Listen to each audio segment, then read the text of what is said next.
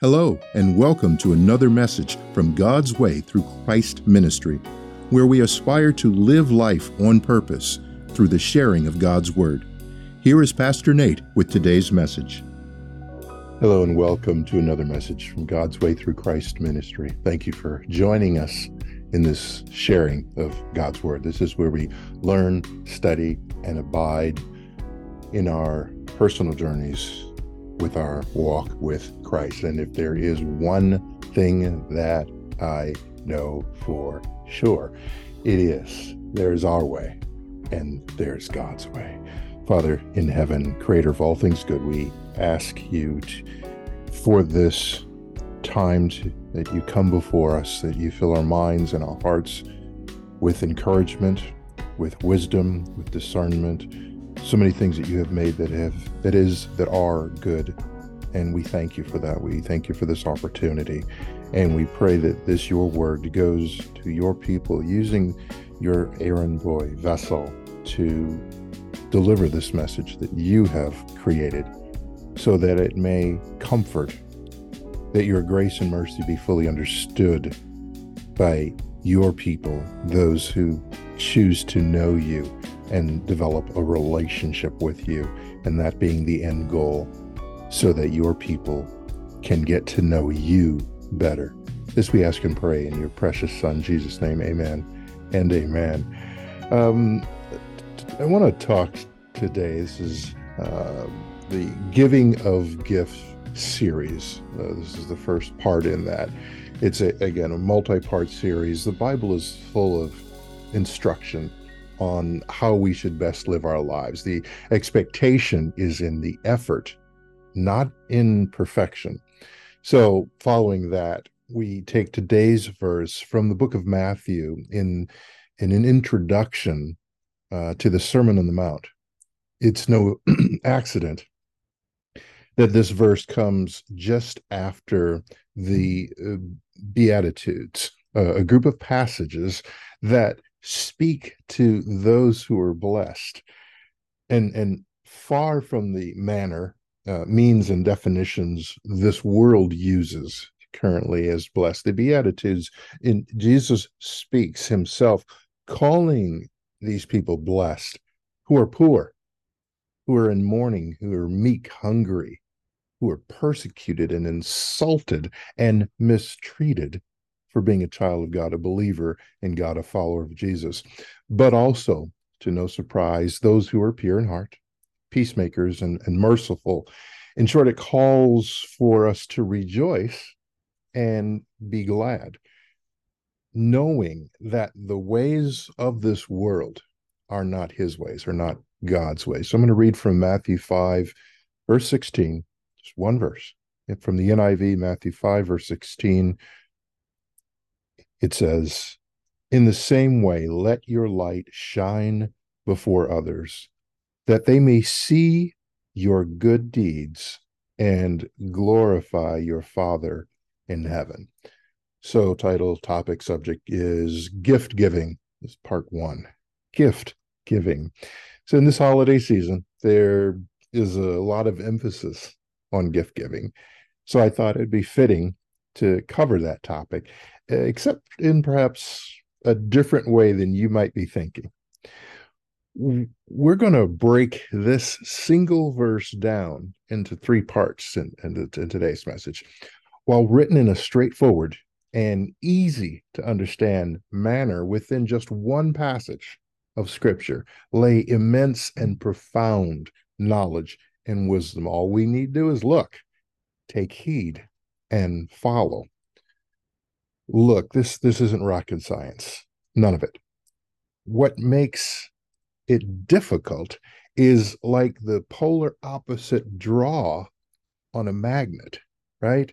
Are are are, are the the opposite and opposing forces trying to lure us away from what is good acceptable and pleasing in God's sight. If you take two magnets that are polar opposites, they you know they'll, they'll pull away and then there's another magnet that on this end that can pull you even further yes it is just that simple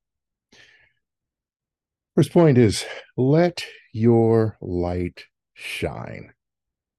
What does it mean? Let your light shine. What does it what does it mean to let your light shine? Well, most commonly it's known for the ability to illuminate. That is to provide light in dimly lit spaces, right? But upon closer examination of the word from a biblical perspective, we learn that the term light was often used as a way of communicating spiritual truths. With that understanding, it makes more sense and we're better able to understand what Jesus means in verse 14 in this same chapter when he says, We are the light of this world. So, again, looking at the first part of Matthew 5 and 16, in the same way, let your light shine before others. The metaphor used in verse 15 speaks to a town on a hill. Presumably, that town has many buildings, each of them um, having lamps inside at that time that shine light through the windows. It would be nearly impossible then to, to hide or miss the illumination emu- emulate, emanating from this town up on a hill. When we're in the dark, suffice to say that we, as God's people, as believers in him, followers and members of the body of Christ represent that town. The light, his light, that is inside of us, illuminates this otherwise dark world, providing a path and direction to follow to safety and comfort for those who may be lost in darkness. So the second part of that is so others can see your good deeds. This is where we really tend to go off the cliff when misinterpreting what that what that means. So imagine wandering around aimlessly in the wild, pitch black, cold, it's dank, there's dangers lurking everywhere, fearing that your next step could be your last, and then off in the distance you see the warm glow of light representing hope, safety, provisions. I'm hungry, I'm cold, shelter, protection, and all the creature comforts the human body or soul long for. A safe place to rest, to lay your head on in peace and be nourished we as children of God represent that very thing to the lost when we allow his light to emanate and shine brightly through us. So if we now look at the second part of that same sentence, 5 and 16, it says, that they may see your good deeds. Here again, deeds are not what you think. Biblically translated, it means works. Throughout the Bible, works generally refers to God as in his power and authority and wisdom,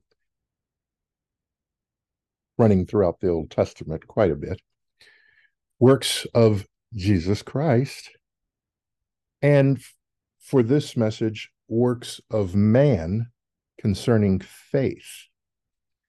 Through that lens, then these deeds, i.e., works, are us exercising our faith. It does not mean, hey, look at me, look what I'm doing. Look how upright and, and holy and sanctimonious I am. Mm. Looking down my ecclesiastical nose at you as the chief mote inspector. No, in other words, things man does in his own strength that relate to pride, being proud, puffed up, and arrogant, all sins, all as evil as sexual immortal- immorality and murder, by the way. No, this is about works of faith. Believing when there is no evidence or reason to being confident in God when others are full of doubt, standing on his word when tempted to fall, knowing God's will will prevail when unsure, being present and going forward when in lack and downtrodden. Pretty much doing the opposite of what the world does in a crisis, but doing it in faith. Yeah, those deeds, the tough ones, works. People are watching. They'll hear your words, but they're going to pay the closest attention to you when you're up against it, when you're facing adversity, regardless of how small somebody cut me off in traffic to how large, lost everything, facing an imminent crisis.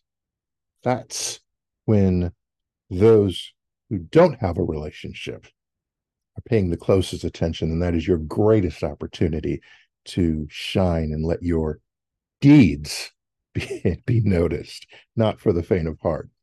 So then the question is, well, why? Why should I do this? To glorify the Father in heaven. As I just referenced in, in Matthew again, we'll look at the, the last part of this, 5 and 16, and glorify your Father in heaven. So the full verse, in the same way, let your light shine before others, that they may see your good deeds and glorify your Father in heaven in our own strength and our on our own accord, following our fleshly logic and ways, these deeds would be seemingly impossible. That's because without God, they are.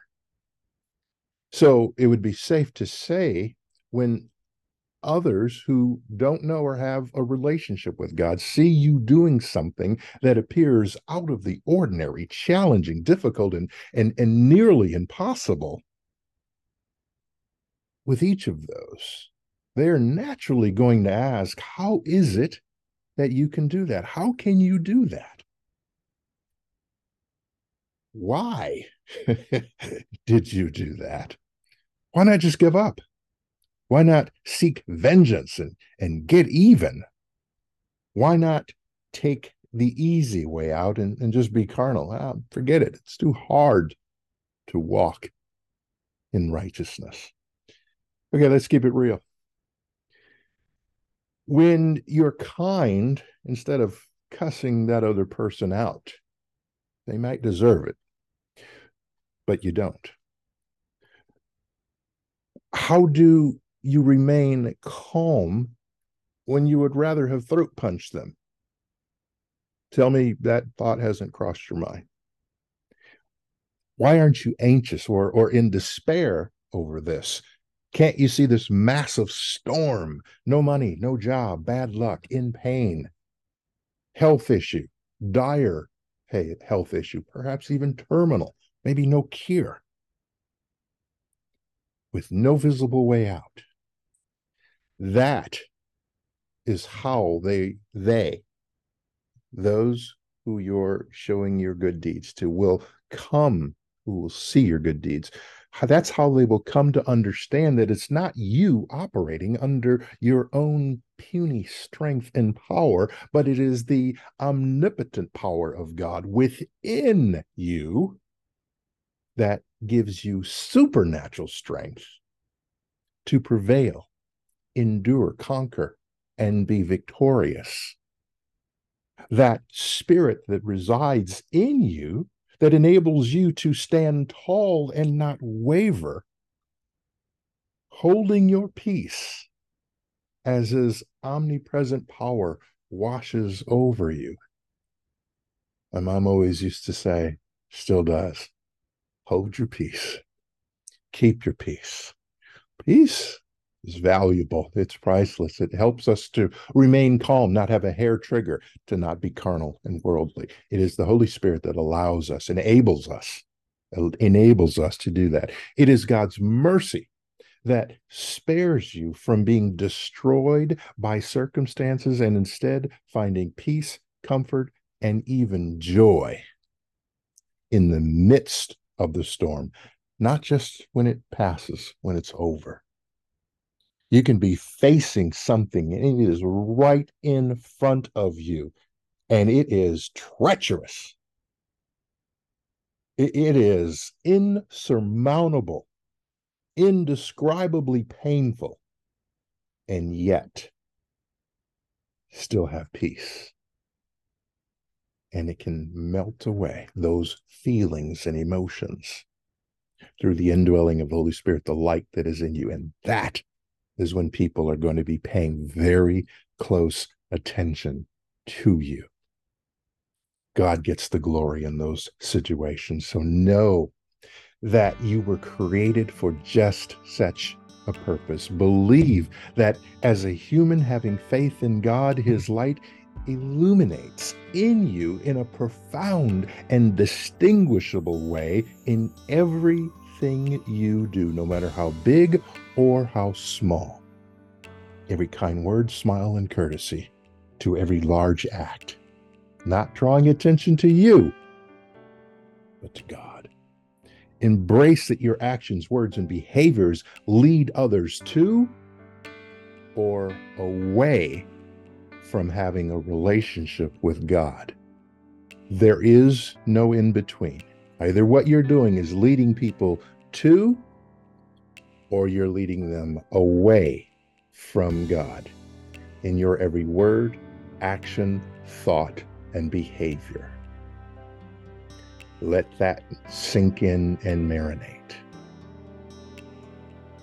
Stand on His word, knowing that you already have everything you need inside of you because He put it there to endure through the worst storms, which clearly demonstrates God's unmatched and unparalleled power, grace, and mercy, which in turn gives Him all the glory. As an encouragement to others to become believers and followers of Christ, rising above the temporal and wicked ways of this world to a high place of peace and joy and comfort, protection, provision, and freedom from incarcer- incarceration in the dungeon this world pretends to be paradise. There is but one God, one Savior, our path to God, and one Holy Spirit that leads us to the promised land. Let that light shine brightly inside you, illuminating from you, so that it can go to others to direct them to God.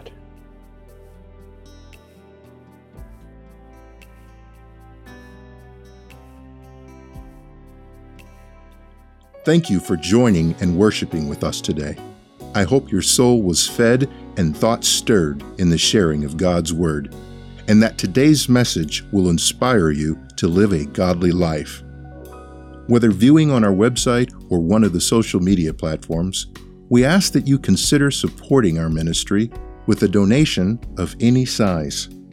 To do so, please visit our website at www.gwtcm.org. That's www.gwtcm.org. We appreciate you and your support. We look forward to sharing God's message with you again. Until then, be well, blessed, and live a life on purpose.